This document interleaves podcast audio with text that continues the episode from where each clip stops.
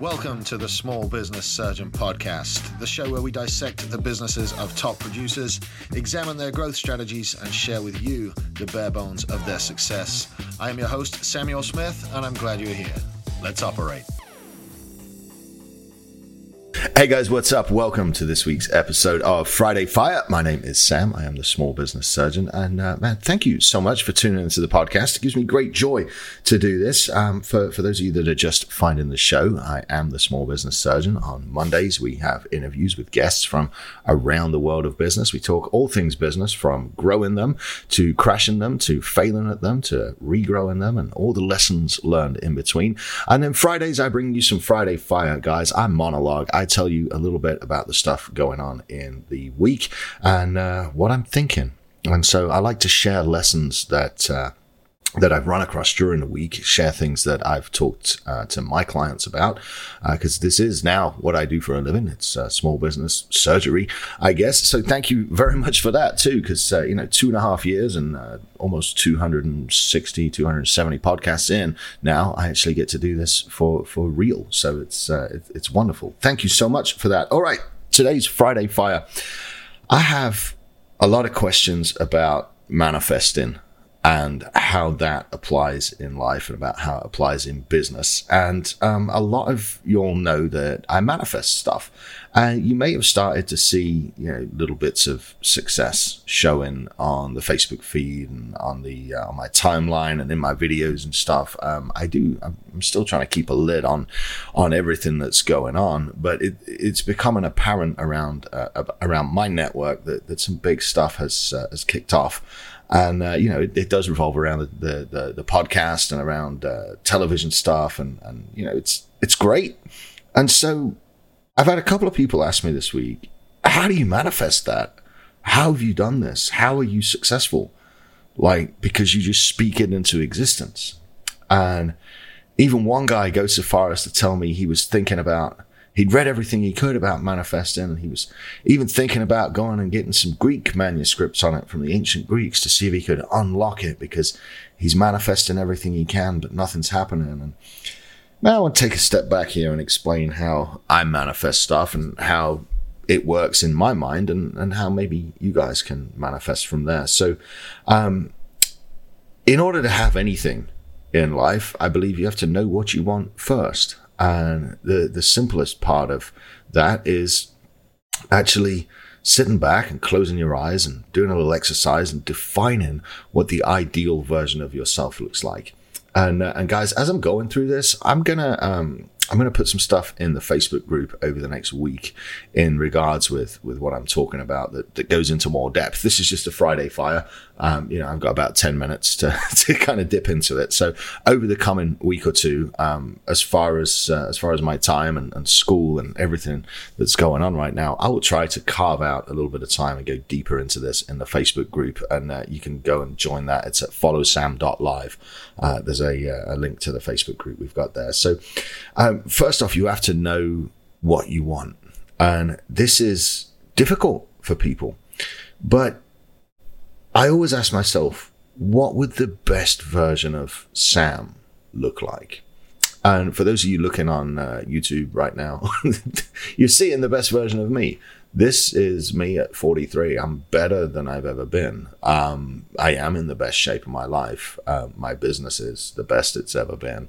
Um, everything I've got comes from me manifesting it and saying this is what I want. But it started out with defining what does the ideal Sam look like? What does his haircut look like? What size is his waist? You know, and uh, how much money does he have in the bank? And so you can't begin to manifest anything until you've actually had a little bit of time to daydream and figure out what it is that you want out of life. And most people freeze here because they think that it is a be all and end all situation. It's like if I pick this, this is what's going to happen to me, uh, and and it's really not. The things you manifest over time, and the way you view your ideal self over time, and the way you view your ideal life and your ideal business, all of that changes over time. I used to think I wanted to be a coach.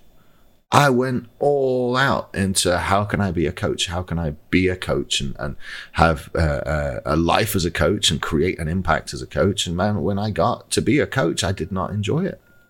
And so I manifested myself as a coach and then I found what it was really like. And then I decided, you know what? This is not something, it's not a path I want to walk down. I still want to educate people. I still want to impact people but I do it now from a from a surgical standpoint inside of companies rather than trying to you know coach individuals.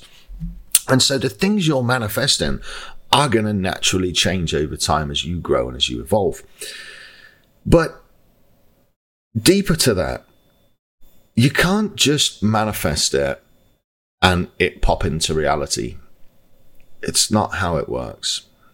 See, when you manifest stuff, you're putting energy out into the universe, and energy is the, the building blocks of life. It, it will build anything you want. And I'll give you the example of when I was a kid. One of the only things I ever used to pray for. Uh, now we, I had a, an amazing, amazing childhood, like the best childhood I could wish for. I grew up in the in the countryside. I worked on cars. I ran around with my buddies till the streetlights came on. I grew up before they. I remember them building the streetlights. Um, so I had an amazing, amazing childhood, but we were poor. Like we were not fucking like m- even middle class. We were on the we were on the, the, the bottom end. We we were incredibly happy. My parents did a wonderful job, and we just didn't have a whole lot of money. So I prayed for a bike. I prayed for a mountain bike. Um, I prayed for a Claude Butler mountain bike. And that's what I prayed for. I was like a 13, 14 year old kid. And, you know, when I was 17, I had a Claude Butler mountain bike, but not the way you would think. Because I would pray at night and I, I, would pray and I would run downstairs and I would open the garage door and there'd be no Claude Butler there. And I'm like, oh man, all right, I'd have to go pray again and ask God for a, a bike. But what I overlooked was my next door neighbor, who was a, a bloke in his 60s then, he was a retired fella called Morris. He come over one day, he said, Hey, I found some bike parts you might like in a box. He's like, You want to do something with them? I was like, Yes, sir. And I already had a bike. I did, but, you know, outgrown it. And I don't know if you remember being a kid in the 80s, but bikes were a big deal, man. Having the bike with the little flag on it and the, the what was it, the, the cruiser bike, the hopper bike, whatever it was, bikes were a big deal. And racing bikes had just become a big deal. And I was big enough to sit on one. And he bought me a box of parts and a couple of old bike frames. And he's like, yeah, see what you can make. Well, all right then. So I did because you know there wasn't a lot to do. We had one television set in the house and it had three channels.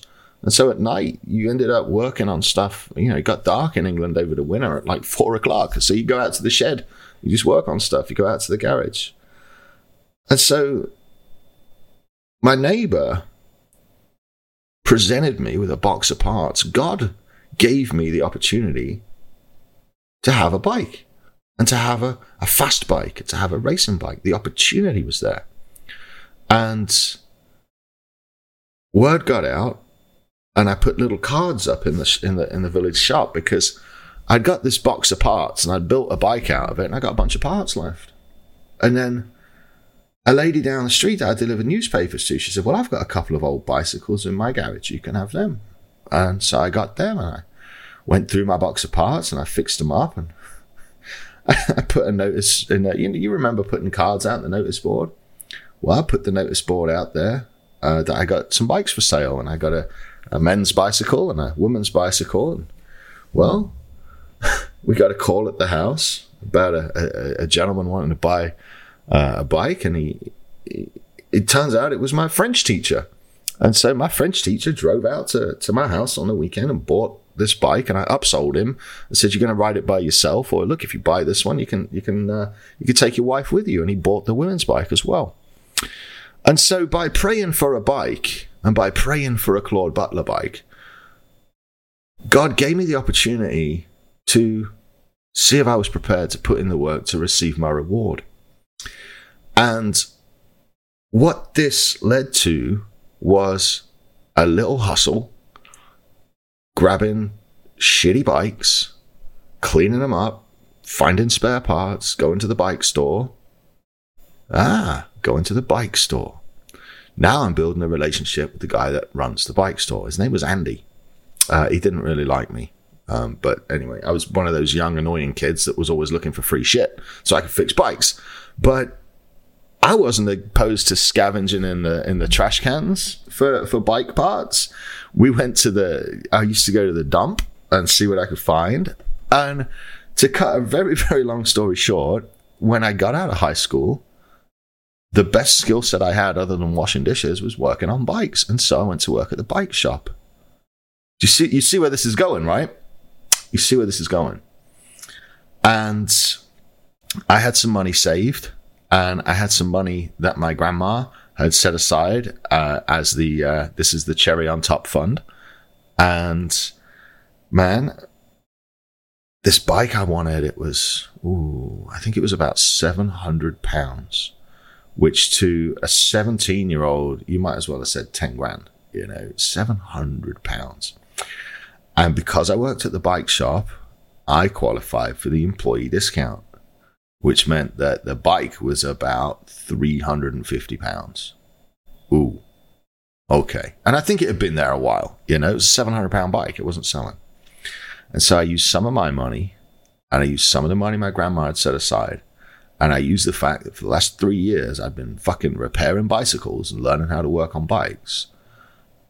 And I rode out of that bike shop with my very own Claude Butler because I wanted it. And I'd focused on it. And I'd committed to learning the things I needed to learn to go get it. And so when you manifest things, you're bringing attention to the fact you want something and you are seeing the opportunities around you that will lead you to that thing. And you are not distracted by anything else. So it's focusing and it's committing and it's being consistent. That's what manifesting it is. That's where all the stuff in life that's where all the stuff you want comes from. It's from you putting a thought in your head, speaking the thought into existence, and focusing on the things that it takes to get to that point. One of the things I manifest is that I'm I'm very magnanimous and I give to charities and I go out of my way to make the lives of, of, of less fortunate people and, and especially children better. And you could say that all you want. But when the opportunity presents itself, how much do you give to charity? Do you give to charity? Do you help people less fortunate? Well, you say you do. You manifest that you do. So you're not actually manifesting that you give to charity. What you're doing is you're setting something up in your brain, a tiny little box that says, Hey, I give to charity. I give to charity. I give to charity. And when the opportunity arises to give to charity, you reach in your pocket and you have become a charitable person. That is how you manifest stuff. There's no magic pill. There, there, there isn't. You focus on the shit you want, you write it down, and you pursue it relentlessly over time. And anything you want is achievable. And I'm, I'm absolute proof of that. Like absolute proof of that. And so that's my Friday fire for you guys today. Help you out with the manifestation. I will absolutely go through this in depth with the ideal version of yourself exercise and with the I am statement exercise. I will try to get those done this weekend. Um, I've got a very busy, busy schedule, um, especially with school. And, uh, but you know what? I manifested that I was a straight A student. Well, what does that take? It takes a lot of time, it takes a lot of focus, it takes a lot of energy, it takes commitment. And when I started out, I was failing that class. And instead of dropping it four months later, I'm in the top 10% And my last four projects have all made A's. But I manifested that. I am a straight A student.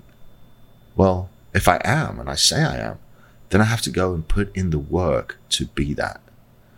I want a Claude Butler mountain bike. Okay. Well, here's a box of bike parts. Here's your opportunity to learn about bikes. And here's your opportunity to put yourself in the situation where you can receive one of those further down the line. Manifesting is you creating your own future and having the future you want and it is 100% possible. All right, that's going to do it from me for today. You'll be good and stay safe. I am about to jump in an airplane and head to Orlando for the weekend. So hopefully I can get some uh, some great content recorded while I'm out there and uh, catch up with you guys on Monday. All right, I'll see you soon.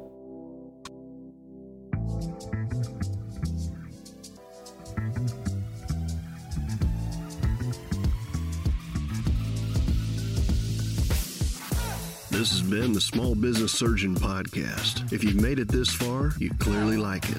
So go on iTunes and leave us a five star review. This helps people find the show and spread the good word. Share with friends and follow us at Small Business Surgeon on Facebook and Instagram. Thanks for tuning in, and we'll see you for your follow up next week.